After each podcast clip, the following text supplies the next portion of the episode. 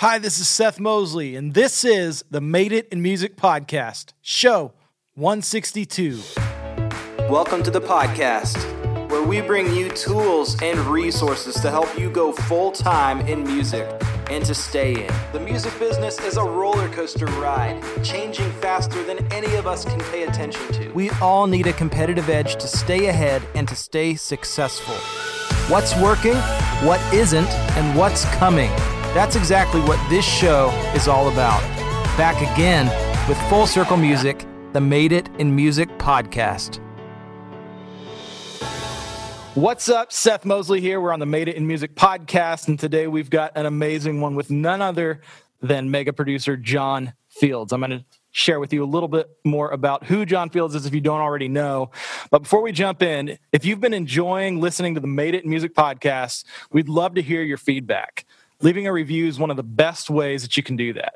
Your reviews help us to continue to serve you the best that we can. So if you take just a few minutes, go to your favorite podcast platform, leave us a review.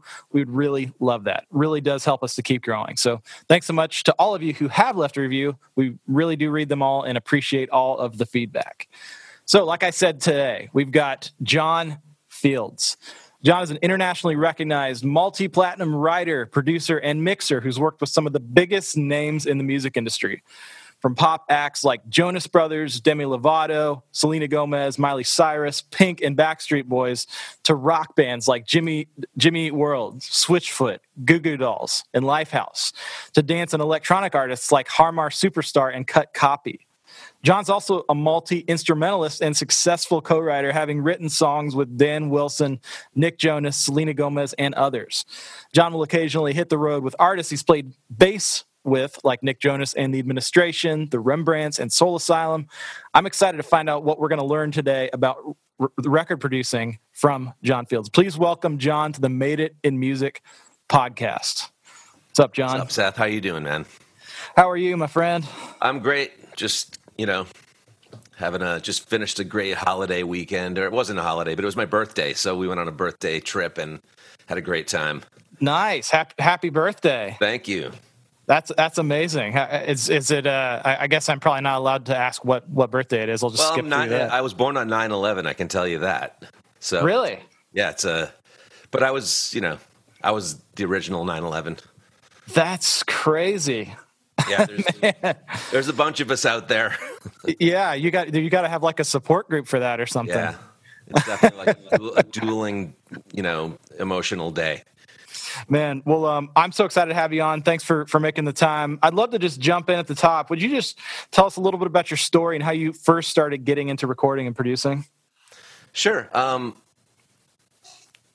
back in the late '70s, when I was a little tyke, um, I had I lived in Boston. I grew up in Boston, and um, I had this awesome uncle Steve who lived in Minneapolis, who was a drummer, and you know, uh, as when I was like really small, he was kind of uh, a drummer in a wedding band, and turned that into the probably the first mobile DJ.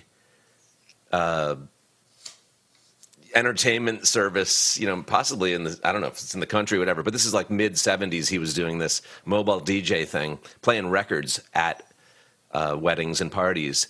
And I kind of grew up with this tech Uncle Steve who was a kick-ass drummer and we I don't know, I worshiped him basically and I just knew that I wanted to do what he did. And at some point uh, in about late, uh, early 1980, he had a huge hit song, his own band, Lipps Incorporated, Lipps Inc.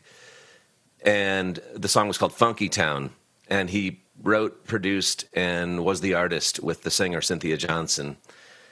And it became a number one song for four weeks in the summer of 1980. So this is like sixth grade for me just freaking out. I mean, we're talking like when that was number one, Paul McCartney was number two, Pink Floyd was number three, Blondie was number four, Ambrosia was number five. This is like the heart of like when music was music, when chords were chords. You know, not just the four chords that they use today, but all yeah, the other yeah. ones. Yeah, there's plenty of options um, out there. So that was my first kind of intro to wow, music is a thing you can do. And of course, this is my mom's little brother. So, you know, that opened my, my mom up also to like having a musician kid and not sending me to law school or, you know, whatever. It wasn't, she wasn't necessarily worried about that because her little brother had really made it in music, if you will. Um, no pun and, intended. uh, just to bring it back home. there you go. But, uh, so I, you know, that that piqued my interest around there, and then I just also just loved listening and studying records, and I had this really cool mentor in Minneapolis who just kept pushing me and pushing me, even though I was terrible at at I, you know I got a drum set, I got a piano, I got a guitar. It just you know as everyone is, you're pretty bad when it starts, and but you just got to power through it. And he would send me occasionally little gifts, like uh, in about seventh or eighth grade, he sent me a four track cassette recorder. And that's when I started overdubbing and just going nuts on it and just trying to figure out how to do it. And that's when you start taking apart records by Van Halen and Michael Jackson and Prince and just like, how are they doing that? Like, what is that keyboard sound?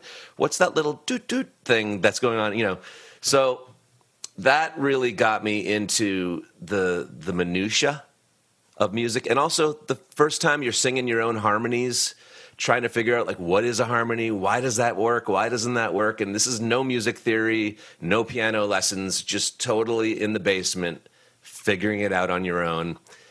And that's kind of how it started. So as soon as i got out of high school i tried my best to move to minneapolis to be near my uncle steve who had a, a small recording studio. And when I got here when I was 19, he just gave it to me essentially. And Wow. And I dove in and figured it all out. And he wasn't that much of a tech. He was more of a producer, not not so much of an engineer, more of like a producer and musician. So he wasn't like get a Neve mic pre or you know, it was not about compression or things that you know, out of phase on the under snare, none of those things. This we're talking like just overdubs and like just main concepts and and it was so that stuff I kind of had to figure out on my own. And that's why my early recordings are awful. as are everyone's, but no, now everyone's are probably awesome because they have presets. But hey, man, you hit you hit on a really good point, and honestly, like nowadays, it should almost be required learning material for you to start out on some sort of a four track cassette recorder. I don't even know what the version of that is nowadays, like a, a little Tascam Right. hard hard disk recorder or something. I mean, that was like my first thing was was exactly that. It was the boombox where you you had a tape two tape decks. It wasn't even four track. You just recorded on one side and then popped it in the other one. Yeah. And so you've got to figure out arrangement. Like nowadays, there's really no thought to arrangement, or there is with with really good producers who are up and coming. But a lot of the kids who it's like Mr. Potato Head production, where you just take something from Splice. Oh, that sounds Yeah. cool. Throw it on there, and then add 400 more tracks to it. There's no thought as to do we need these other 400 things, or did we get the sound right on the first one? So I, I love that you hit on that, and man, it, it, if there's if there's a production course out there that you know would would teach kids to literally just start from the ground up like that, I think that'd be a good foundation. Well, I think that that really comes from listening and learning, you know. And now the problem is the music is so grid. The the current, you know, top forty scene is just so cookie cutter and grid. I'm not, you know, it's not everything, but uh, you know, just gl- pretty much. You're rarely going to get a song that slows up, slows down, speeds up, or has, you know, I mean, there's not even many songs with real drums on them at all. Yeah. Or if they were, they're so processed that they don't sound like real drums. right. So, you know, not that, and that's the other thing is, is the, is the young generation, do they even care about, about creating a live rock band style arrangement of, you know, with guitars, bass, drums, and keyboards? no, and I, I I don't think so. I don't think I don't think they know the difference. It's it's- dying art, as they call it. You know, I, I always say that like when rock and roll came in in the late '50s with uh, Buddy Holly and the Big Bopper and, and Elvis and so forth. You know, before the, you, you can see like the Benny Goodman band clarinet player going, "Cat, these these these kids." they don't know what they're doing. They don't even read music. They're just this is this is terrible. You know, these are really schooled musicians from the late 40s and early 50s that are now getting you know getting older and going, what am I going to do? Uh, yeah. You know, sax players and all that. You know, who yeah. who play jazz, and then it's it's not that jazz was over, but it just when rock and roll came in, it just kind of encom- it, it engulfed. Yeah, and it, it lowered the bar, to be honest, of hmm. musician mm. entry level mm. musician into like being pro yeah. which I think was good for me. I, I, I definitely took advantage of that low bar. so, hey, well, I, I'm personally thankful for that too. I'm I'm very much not like the lowest grade I got in high school on any of my classes was music theory. Yeah, and I wish I knew more of it. Me but, too. You know, I don't I don't know what your process is. We can it's talk about not. that. it's whatever sounds good, right? Well, I, I, I tried honestly to learn uh, reading in high school, and it just did not click. It was like a like a strange foreign language to me. It never. I can, yeah, I can read through it like every boy deserves fudge. Yeah. Slowly, I can recognize the note, but I was never going to be able to sight read, and that that that actually stopped me from following up on that education because I just wasn't fast at it. But I was fast at figuring out the chords to songs. Yeah. And you know, and all the background vocal parts and so forth. So I don't know if they have anything to do with each other, but yeah. So I skipped out on the whole music reading thing, and of course, I was one of those guys saying, ah, "People who read music, they don't have feel. They don't, you know what?" But that is so wrong.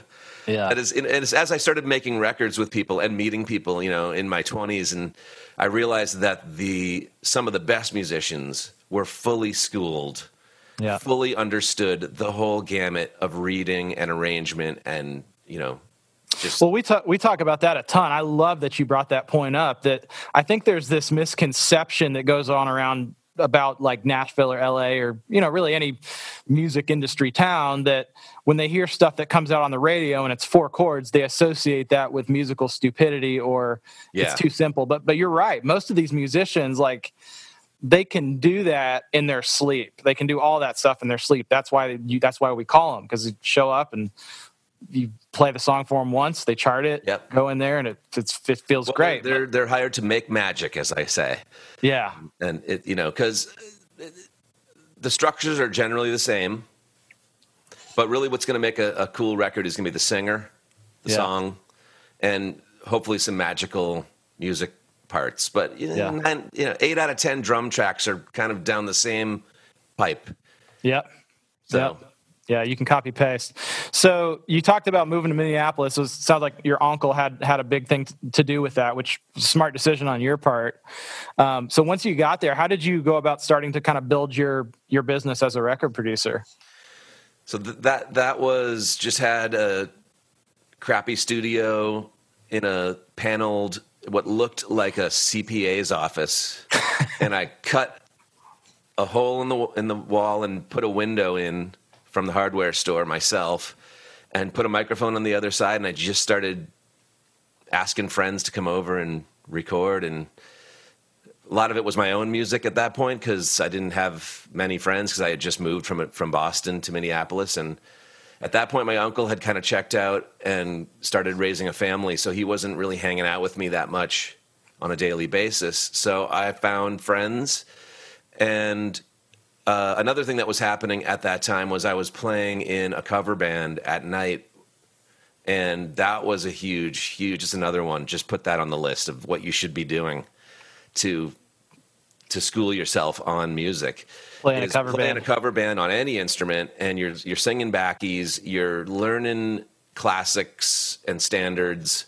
You're learning how a dance floor, what fills a dance floor, what doesn't. Um, so that was happening on my weekends. And then occasionally i would meet you know young young people my age that were in bands and i just started going out and seeing bands down in minneapolis and meeting people my age and that turned into inviting them over to my studio for a free session free hang. And that just then I started a band. That band got gigs. You meet other bands at those gigs. You ask those guys, come on out to the studio. Let's, you know, it's that you're just scraping, trying to get anything going. Yeah. And also, I had business. I think I was 10 bucks an hour back then to just record at my studio. So I was doing reggae bands. I was doing, this is early 90s. And, and as as these bands were, were rolling through, I was getting better at fixing their or just just fixing their arrangements on the fly, like you know, doing three songs a day. Uh, the whole record's done in three days, you know. Yeah. Because that's just what the budget was, and so I learned how to do that on just on the fly, and I guess that man can i can i jump in right there? Because yeah. that, that you, you, hit on something that i think a lot of people struggle with up and coming record producers. When you're starting out it's really hard to kind of find your worth. Like what do you what do you charge to to make a record? I mean mm-hmm. sounded like you just jumped in and said hey i'm 10 bucks an hour. How did you go about kind of trying to trying to figure that out? I'm, i mean that would be that's funny like back then early 90s 10 bucks an hour was kind of I don't know, double minimum wage. It's like five for me and five for the studio or something. I don't know. It just, it seemed like a good round number. Okay. uh, but you know, at the end of the day, it's a hundred bucks a day, pretty much. You know, and and that, you know, for a crappy recording studio, it seemed the the nice ones were going for a grand a day. I'm sure. Yeah.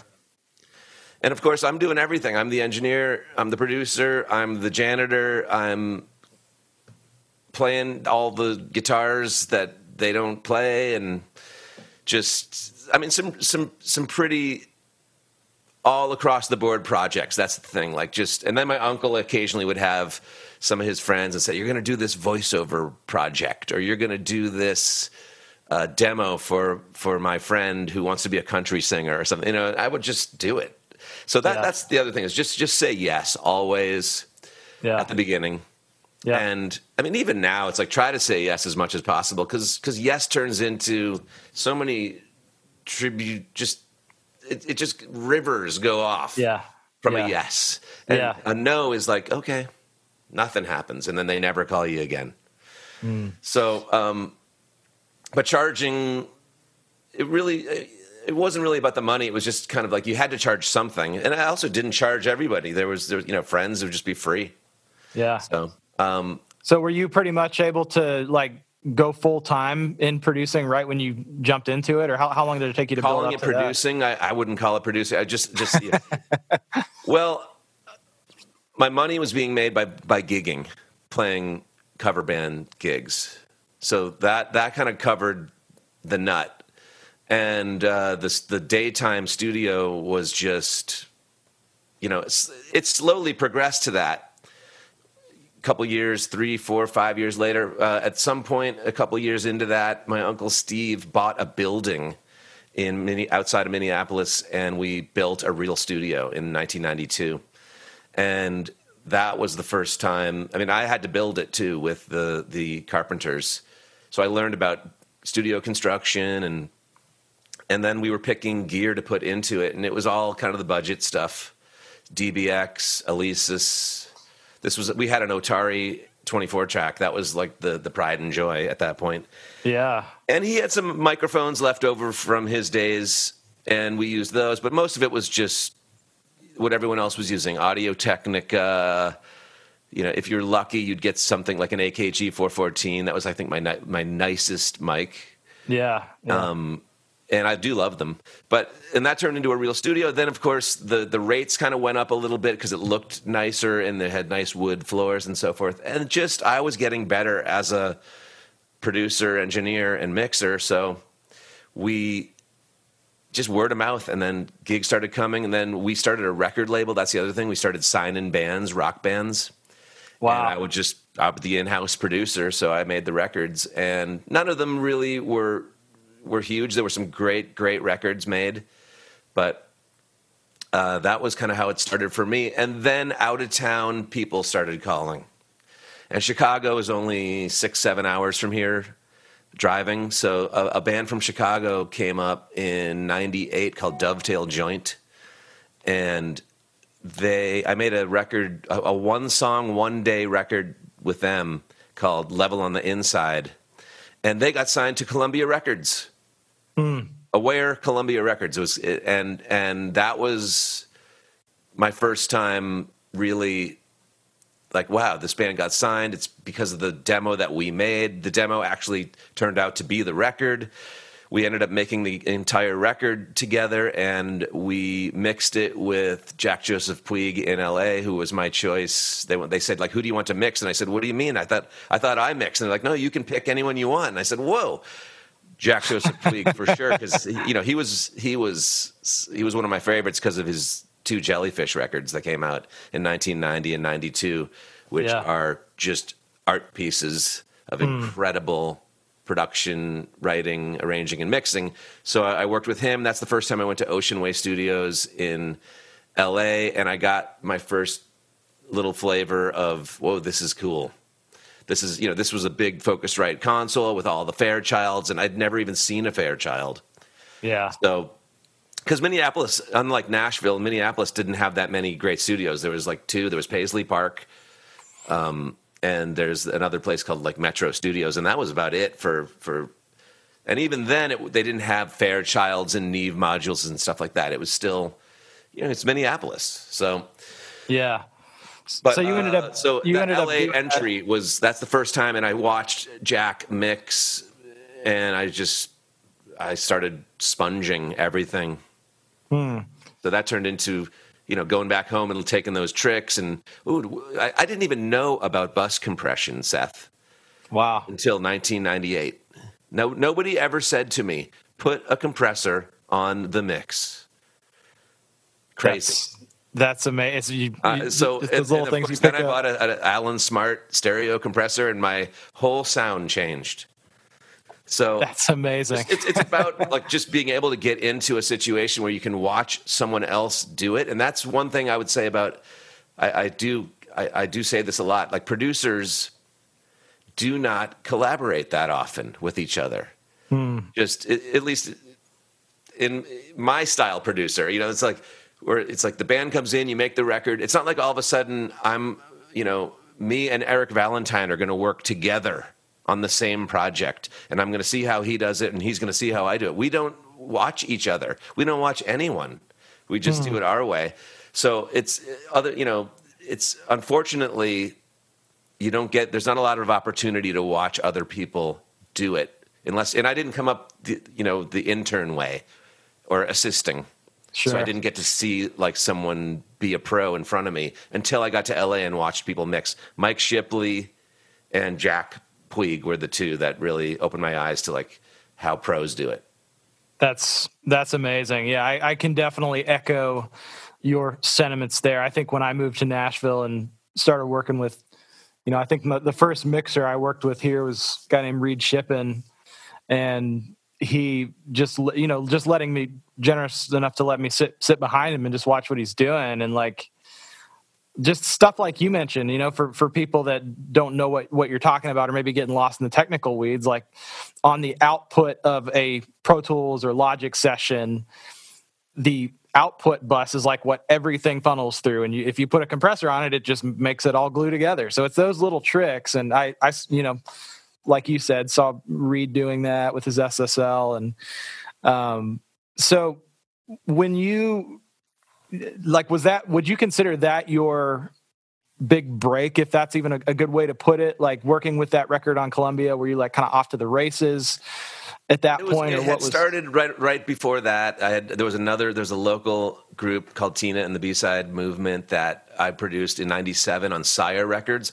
but and and and JJP actually mixed that one too. That was the first one in '97.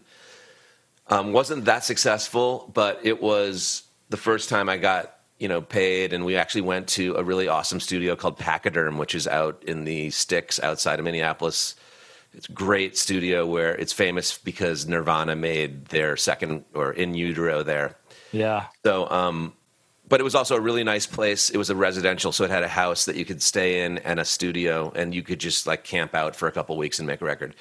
Did that and came back. But uh, the break, there really wasn't a break. It just was a slow drip of projects that came in, and honestly, it was a really ripe time for the major label rock business. It was it was the late '90s. There was rock stations in every town, radio stations that would play records. Now there's zero. They all closed and became other formats. Mm. Um, so, I mean, you you know it. I mean, it was like that. Just that late. It was that post grunge late you know bands are getting signed. It wasn't grid music. There was plenty of electronic music out there but just playing guitars was cool and singing. And this is back in days I just it was great. And and so i happened to line up right in that not that i was mr rock guy or anything. I actually came more from an r&b background originally. Just at, at, when i had started out i was trying to be L.A. and Babyface or Jimmy Jam and Terry Lewis because my uncle kind of his music skewed towards like R&B and funk. So I was all about Stevie Wonder, Marvin Gaye, you know, Chaka Khan, Prince, Marvin, you know, and, and just trying to get that going. But then I, when I met kids my age, they were playing rock. Hmm. And and I didn't even like ro- that much rock growing up, to be honest. I was it just wasn't in my blood. I was more into Steely Dan and Michael McDonald and hmm. uh, little just chordier music that was a little more complex. And yeah. Todd Rundgren and Utopia, those are my favorite bands. And and mm. so, but when I met these younger guys my age, that's when I started realizing, oh, ACDC, this is something we need to study.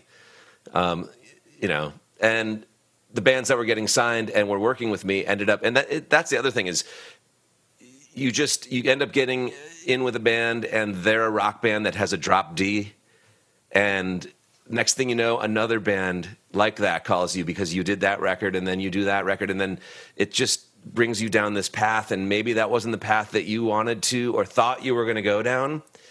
But that's what happened to me is Dovetail Joint rock. Uh, I made a record called Evan and Jaron. It was kind of a rock pop record and just other people started calling in that same genre.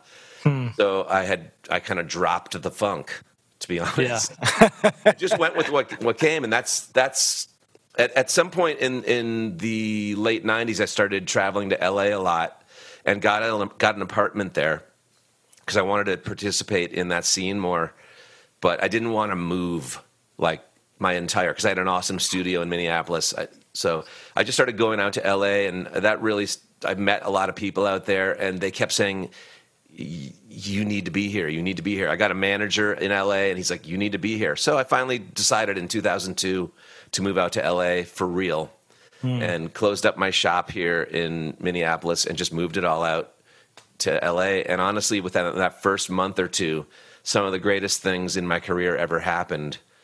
So I'm glad that I did it. Yeah.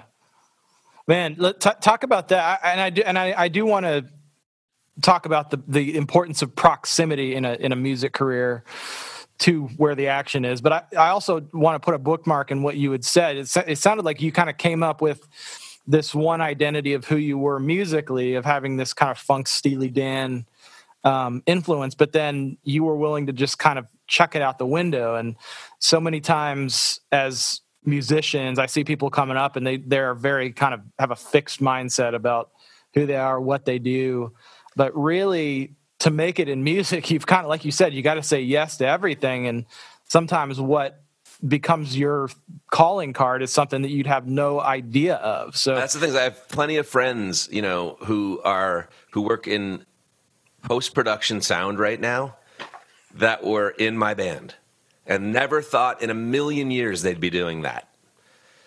Commercial voiceover work mixing 5.1 television commercials, mixing television shows. These are guys that never would think that 20 years ago, that's what I'm going to be doing. But those are the jobs that are available for professionals. You know, it's so hard to make it as a producer engineer at this point that you got to open your mind to where, what else is out there. So for me, I, I always just wanted to do this. I, I, for me, it's about music in the studio is the most fun part of this job and and kind of working out the puzzle that is a song. So I don't know where I'm going with this other than just I followed, you know, you oh, I see I remember you you you don't get to pick what comes your way. That's the thing. Yeah. It's it's it's Yeah. so it, it's not that I tossed out my my funk and Steely Dan. It's just it's always there. It's still there. It's just you didn't get to put it into this record because they they these guys don't want any keyboards on their album. You know, but I mm. want to put keyboards on them. I, I get my occasional Mellotron on there, this and that. But so that's the thing is when the records when when the offers come your way and you take them you you just don't know what's going to happen and that's that's kind of how you end up where you are that's the thing you just have to let it happen and l- hopefully you have a, someone to help you like in my case i have the i've had the same manager for 22 years frank Wow. mcdonough and he's incredible and I talk to him every day, and we he listens to the mixes, and we talk about the music, and we listen to the demos that people send. It's it's not just a guy, you know, doing the invoicing and stuff. It's it's it's a musical shoulder to lean on, hmm. and that's really been important also to me. That's along the awesome. way. And he helps pick the projects Hmm. with me. So Yeah. So good. So, and it sounded like he was pretty instrumental in n- nudging you to move out to LA. So he managed Jack Joseph Puig at that Ah, time in 1997 and 98. So I met him, I think, through that. And uh, we just kept in touch, and he knew there was something there. So, but he wasn't like, I want to manage you right now. It was, it was this little dance that we had for a couple years.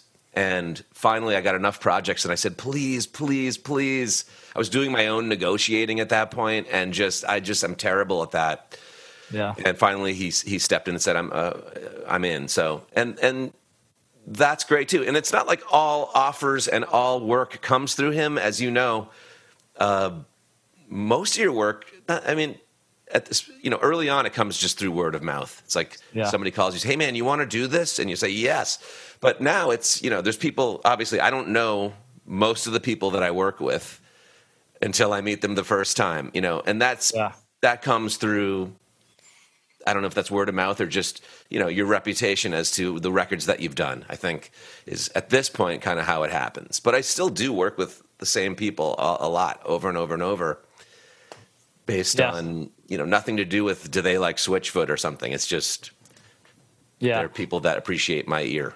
Yeah, exactly. And I mean, would you say that just the proximity effect was a big uh, key Oh, proximity, yeah. factor? Just like So when you moved to LA. that, the thing about moving to LA was it's it's it's where the record labels are.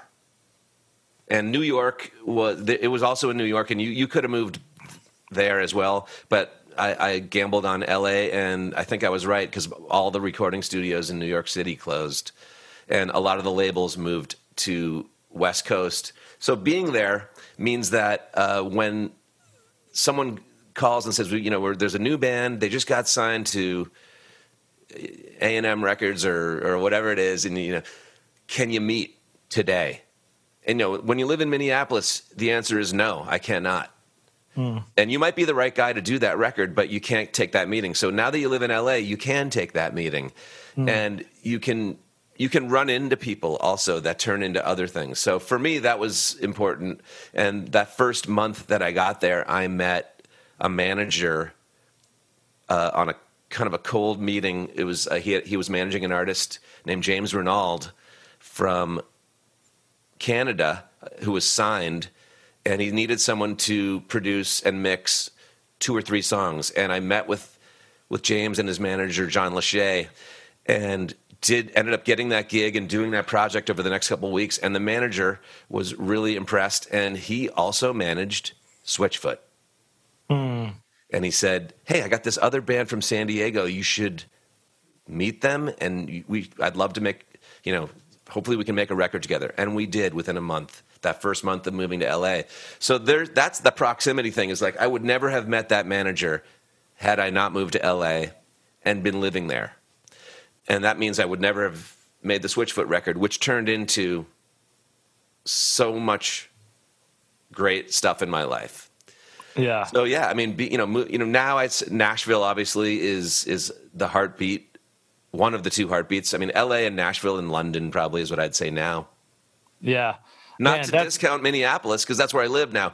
But at this point, I don't need to prove myself as much anymore. It's kind of like the work kind of comes regardless. I'm, I'm pretty sure I'd. I'm not sure if I'd be getting more work if I lived in LA or Nashville. Maybe so. I'm, I'm sure there'd be more people that you meet and so forth. But I'm kind of happy with where it's at right now. Yeah, well, it's it's seasons. You know, when people are starting out, like you said, it's say yes to everything. I, I like to, you know, I, I can't co- claim that I coined this term, but to be able to increase the surface area of your luck, Yeah. basically the exposure to opportunity and to what you know is going to come your way. So yeah, it's it's a. We always tell that to people if. If you, if you want this to be your thing, and especially if you're young and single and don't have a family, like you have no reason not to. Try, not to- Absolutely. So just yeah, just just dive in and and just just get in there. But I wasn't like a, some sort of expert networker or anything. I'm actually pretty shy with new people and and so but I don't know, just some great things happen and and that just shows you that even if you're shy, you know, it's like still things can can, you know, you'll you'll run into someone that changes your life and you know, when you look back like who who are the people that changed your life? It's pretty crazy to think that one thing turned Yeah. into this entire, you know, fa- just just river of work. Yeah, So- that that that one that one meeting, chance meeting Yeah. with the switch. Well, it did. That one chance meeting did change my life. Uh, you know, in terms of really having like, because I always I was like, I want to like I, I I loved Brendan O'Brien's work Yeah. and Mitchell Froom and Albhy Galuten and you know, producers that I just worshipped. Todd Rundgren. I was like, how do they, how do they get their jobs? How does it work? And you know, how do you get that uh, Stone Temple Pilots record? Like you know, just and it was never gonna. But it, I watched Brendan, you know, come up, and it was like it just was this like little etching away at it, Yeah, and then it, you know, it ended up happening for me too. Just you know, I just I've always dreamed like, well, how was it going to happen? And so it was. It's still happening, to be honest. That you know, Yeah. you're never really satisfied with the career. You just always want more. But yeah. Man, I, I'd love to just from a fan perspective, and I know it was a long time ago. You've probably answered these same questions ages ago, but um, the beautiful letdown record, in my opinion, is definitely in the top best records of all time of any genre. Like I just think it's so such a masterpiece. So yeah, again, amazing work on that. Um, can you talk about yeah. can you talk about if nothing more than just to satisfy my curiosity what what was that that process like was it was it one of those moments where you kind of knew like this is going to be a massive thing or was it kind of just like any other record and like No, put it, was out Not and then like just any other record. I met the guys at SIR Studios in L.A. There was uh, they were playing showcases. They were doing. They were signed to a Nashville label at the time, but their L.A. manager, who was uh, new for them, said we're going to do showcases for for the big L.A. La- record labels. So they played at SIR a couple nights, and they lived in San Diego, which is about a two-hour drive from LA, and they at this point they're early twenties. They're young. It's like I think it was their fourth, what was to be their fourth album, and so he says, "Come on down to this SIR showcase. They're going to play, you know, a, a 15, 20 minute set for some record execs." And I happen to know a couple of the guys there. I think uh, Tony Berg was at that that showcase, and um, they basically played and I, I didn't they just played a four song set and afterwards i met them and the manager's like this is john this is the guy i was telling you about and they're like oh so uh, we're going to start on monday right and i said really great. I mean absolutely. I'm ready to go. I mean it's like okay cool. Well you just got to find a studio. I mean it was like that. They just put their trust in their manager. And i don't know I, I, there wasn't much at that point. All they could look at for me was i had done andrew wk i get wet album. Um, and i think a semisonic album that wasn't that huge. And nothing like it wasn't like we're going to go get the guy who did it was just they just took a shot to be honest and i think you know i don't know if it was just i was available or what but the manager liked me and we just booked uh, they said we have a 12 day opening before we go on tour coming up in April. This was 2002. So I booked a studio called Sage and Sound in Hollywood. It was a long, skinny studio with not that big of a drum sound. It was pretty much of a dry jazz room, like pretty pretty small, I'd say. So the room mics on the drums didn't have a lot of vibe to them, but it was available. It was cheap, and we went in there. They had an API console, and uh, he sent me demos, and those were "Dare You to Move," "Meant to Live," "More Than Fine." You know, you know the list. And at that point, John, the singer, had been working on, I think, like a Roland eight tracky box thing that was hard to export tracks off of. It wasn't a computer system yet. It was Yeah, like a yeah. self standing box. But we figured out a way to export some of the cool sound effects that he had worked on. So a lot of what you hear that sounds like super psychedelic, uh, you know, sonic effects was from his demos. Wow. So on songs like "Beautiful Letdown" or "This Is Your Life," um, we pulled a lot of stuff off their demos, and I would jam it into Pro Tools, and you know, place it. And you know, this at this point, I don't even know if the tempos worked at that point, but this was 2002. I, I at that point was kind of hybrid. I used to mix on consoles, but recorded in Pro Tools, so I, I hadn't gone fully in the box yet and the band was intent on recording bass and drums to analog tape. Hmm. So we went to a studio that had that, and we cut most of that record, bass and drums, to two inch. And except for the two songs that were not cut to two inch, were "Meant to Live" and "Dare You to Move," because the we did the, the first song we cut was meant to live and we did an a b comparison. Let's do tape and let's do direct pro tools and a b them and see which sounds better. And by the time we were done doing the digital version of the drums on meant to live i was like why are we going to redo this? Let's keep this. So we did. But for the rest of the songs we ended up liking the tape sound. So we would use you know i would take uh, we would make a, a map of the song with a vocal and a guitar just a minimal arrangement and i would print it three or four times on one reel of two inch tape and then we would cut three passes of drums and bass and then we would dump all that in and then i would edit from that. And then it would from then on it was all in the box. But all of it was made at that recording studio in 11 days. It was one song per day. And they then left on tour and we didn't do dare you to move at that point because the A&R guy that had and during this time they had signed to Columbia Records to and the A&R guy said I want to redo that song You to Move which was on their previous record.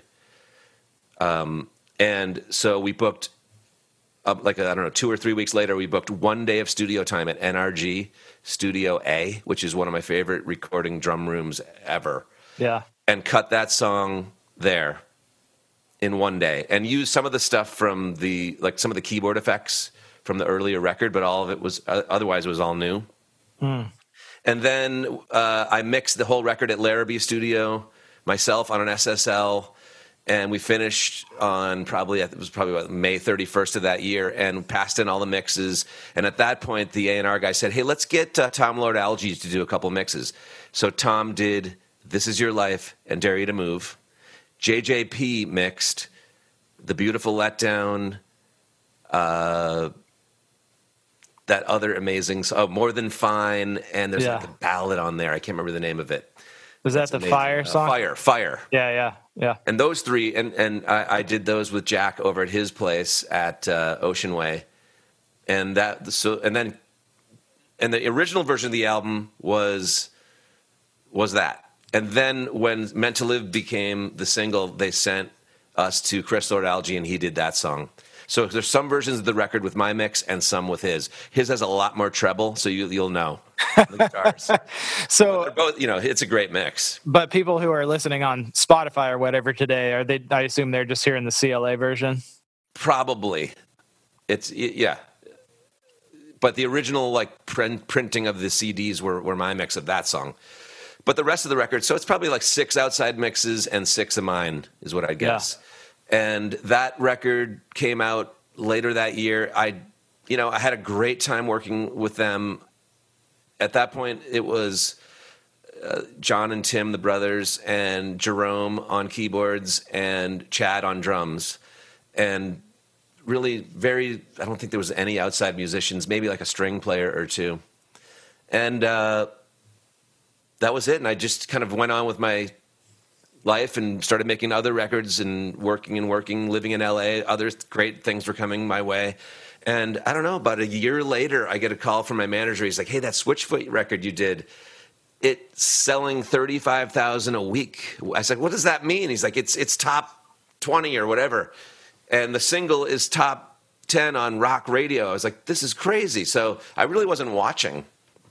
Mm. And uh, it just, it just was great timing for them 2002 2003 and meant to live kind of got on all the rock stations and their tours got bigger and they just it took off and i'm really really proud of that record.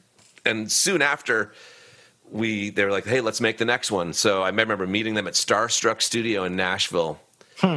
uh, somewhere around 2004 and they're like we have one day off. Can we meet at a studio? So i booked starstruck which i don't know if you've been there but it's a fantastic yeah we, we actually have a little office there oh that big yeah. room with the glass no, uh, it's not the fog. It's it's it's a little writing room we've got up there. Oh yeah, no, I, I, that that room was an amazing drum. drum yeah, it's a good studio. It's a good studio. We cut the song "Stars" there. Oh wow! Just that one song, do did and do did and do did.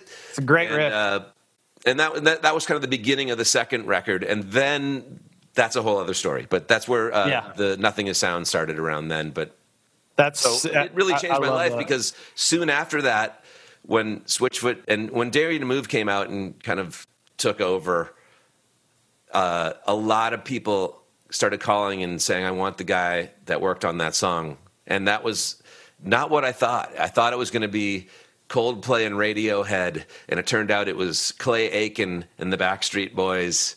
And records, just just it, pop pop records. I mean, it was people who loved that song, and and so but I just I thought I was going to go down this, you know, more experimental rock path, and it turned out it turned into this pop world, and that kind of led me to working in LA with a lot of these kind of singers where it wasn't a band it was just and then I would become the band or I would hire the band with my my pals my musician pals and make a song that sounds like a band but Clay Aiken is singing yeah yeah and that That's, opened up a whole new world for me too because I really hadn't done a lot of that before. Yeah, yeah. Well, man, the the the genre diversity of it all is is is really impressive. And um, when what would you say? You know, I, I know there's a lot of conventional wisdom that says you really want to like get in and specialize in something like that, have that thing you're good at. It sounds like in your case that really wasn't part of your journey. Uh, if somebody's coming up now as a new producer writer i mean how, how, do you kind of advise them if they're talking about like finding their lane and like where, where do i so so i think things are so different now. Like when i was coming up it wasn't about writing a song and getting someone to sing it and get sing on your track and like it, it was less i mean yes publishing was huge but i wasn't writing songs with switchfoot it just it, you didn't do that like hey you got the new uh Radiohead record. Okay, well, what are we going to co-write? No, it doesn't happen. Bands write their own songs. That's why the Beatles are the Beatles. Yeah. They don't write with the producer. That's not what happens. Now it does because it's the business has changed. But back then it was not normal.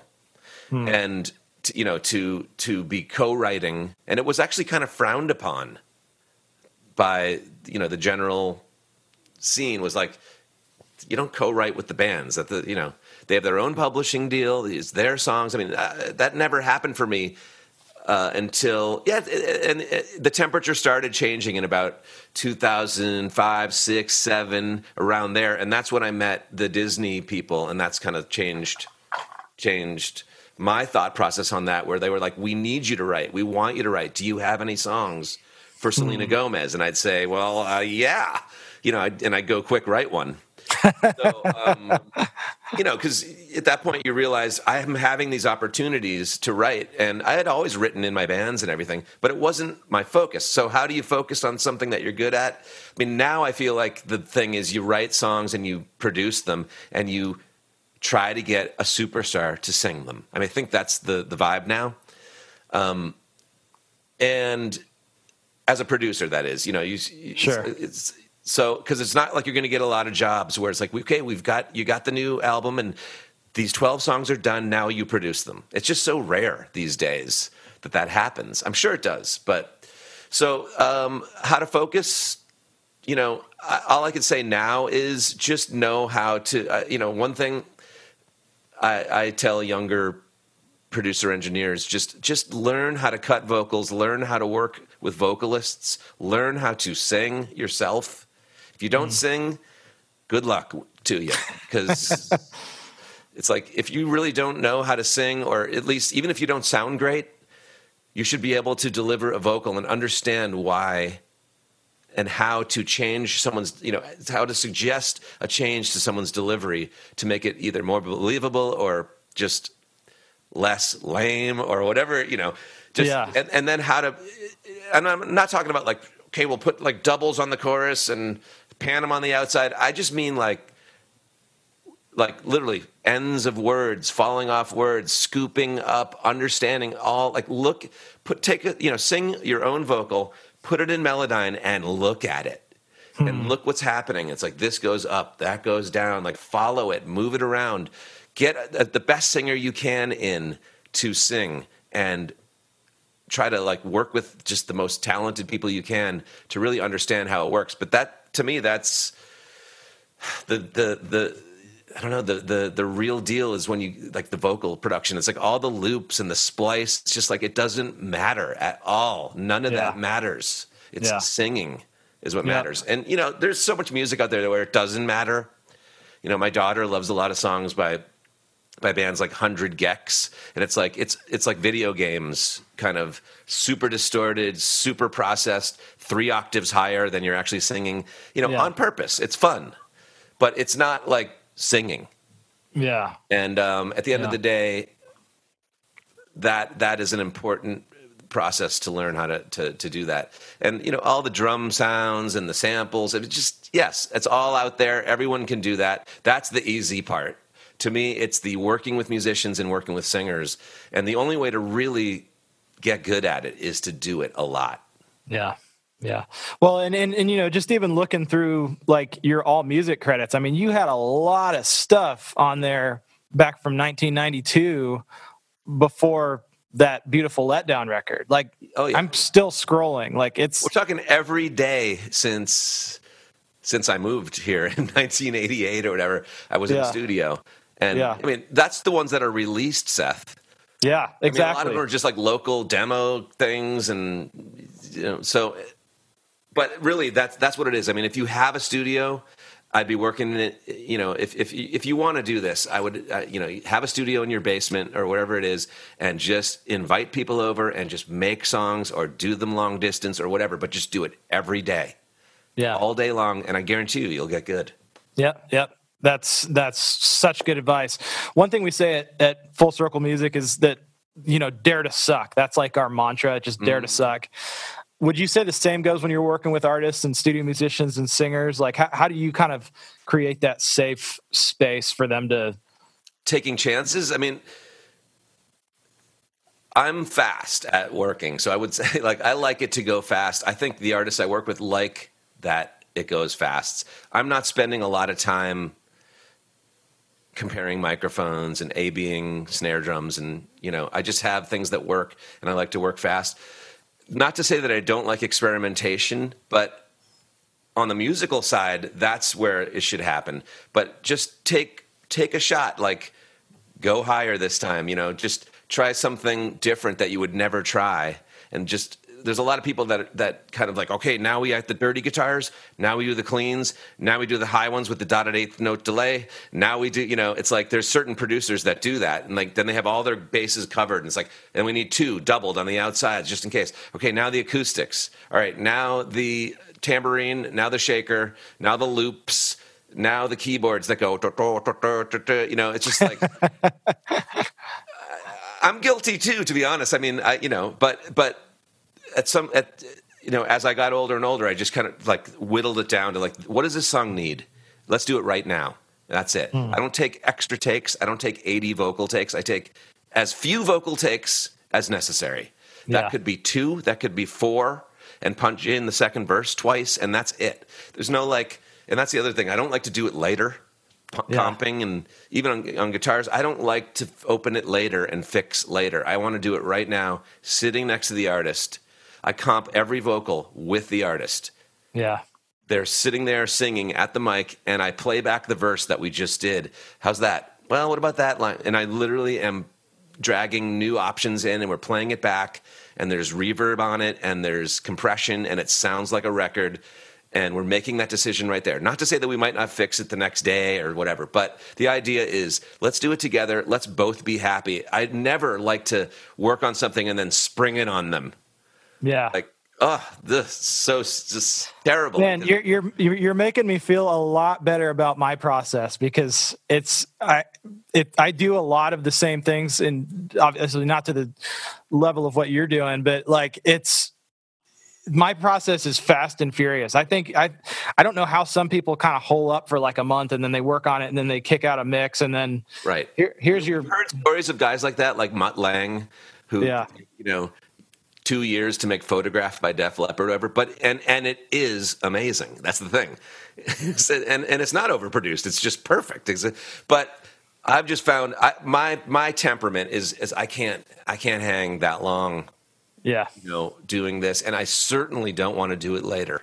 I Yeah. just want this to be done right Yeah. now, and and so I don't know if it's impatience or just I, I want to hear the record now. I don't want Yeah. to like do it later. Yeah. Well, that's dude, I'm I'm exactly the same But way. on, so on all instruments, I mean, yeah. just on everything. Just as, you know, Just again, right. just as few. I you know, I don't take safety takes. Let's just Yeah. get one more just in case. I just don't. Yeah. Just do just do it good and don't worry about it. Yeah. Yeah, I love that. Um, do you think it's worth it to learn new DAWs, plugins, software instruments, or should you kind of just stick to what you know and be more efficient? Like, what what's your view on that? I've been saying I was going to learn Ableton for the last six months, and I never opened it, but I but I have it. So, you know, for me, my suggestion is get really familiar with one and just get great at it and just stick with it. I think other people, if you have the the mentality where you can actually be great at Pro Tools and also know Ableton or Logic, do it.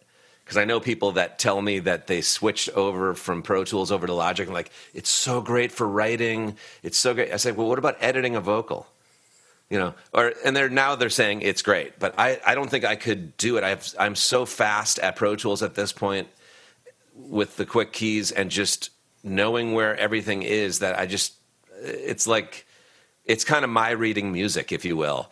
It's I, I'm not sure that I could ever switch to anything else, regardless of the benefits, because Yeah, how Yeah. fast and familiar I am with the program. it's a great answer.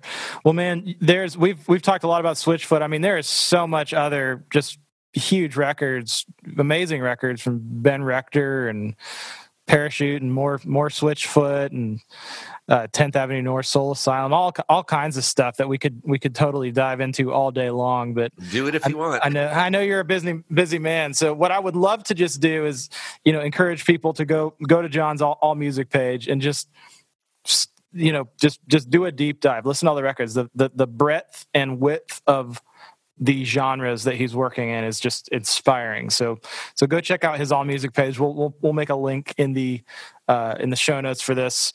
Before we jump into our lightning round and before we do our deep dive, which I do want to do our deep dive on working on remote sessions. I know even before this whole COVID pandemic, you were already doing it. So I want to I want to uh, touch on that in our deep dive. And if people are interested in that, they can go to madeitmusic.com and uh, register for the deep dives. Um, but before we close out, is there a piece of advice that you would like to give to people who are listening to this who want to do this for a living? Is there a piece of advice? Well,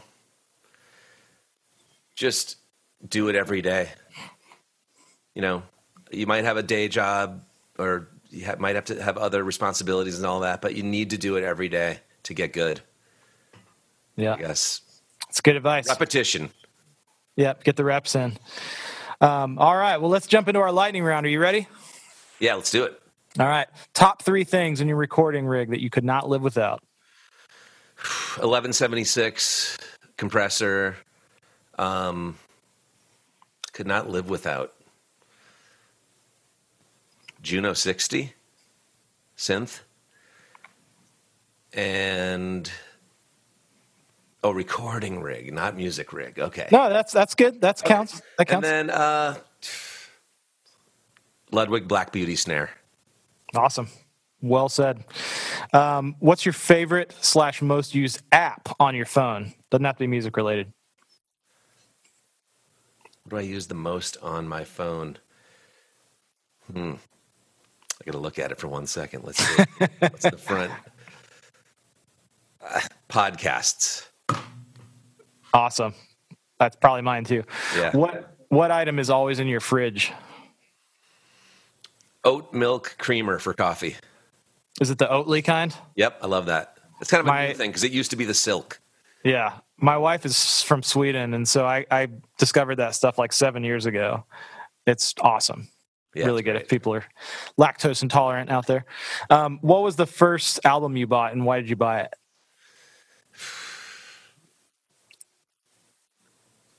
I was given records. That's the thing because my, my uncle gave me just a ton of stuff, but it was probably Beatles. And just because they're the greatest band of all time, and you want to learn how to make records, you want to learn how to write songs, you want to learn how to be a band, Beatles. Yeah, there it is. And lastly, what advice would you give your younger self? Talk less, Listen more, talk less. maybe. Yeah. All right. Fair enough. Well, John, this has been an absolute blast. We will link to, um, you know, your socials, your All Music page. Um, is there anything that you're working on that you you want to share with people before we I mean, sign this- I don't know how timely this is. That's the thing, but you know, been working on some really cool stuff with Ben Rector lately, remotely, and we can get into that in your remote session. in the deep dive? Yeah, the that's dive. awesome. But um, just uh, really stoked on the new Ben material. That's awesome. Well, we'll we'll make sure, um, you know, regardless of when this comes out, that there's there's definitely links to all of that. So, uh, John, seriously appreciate you being here with us on the Made It Music podcast today. Thanks, Seth.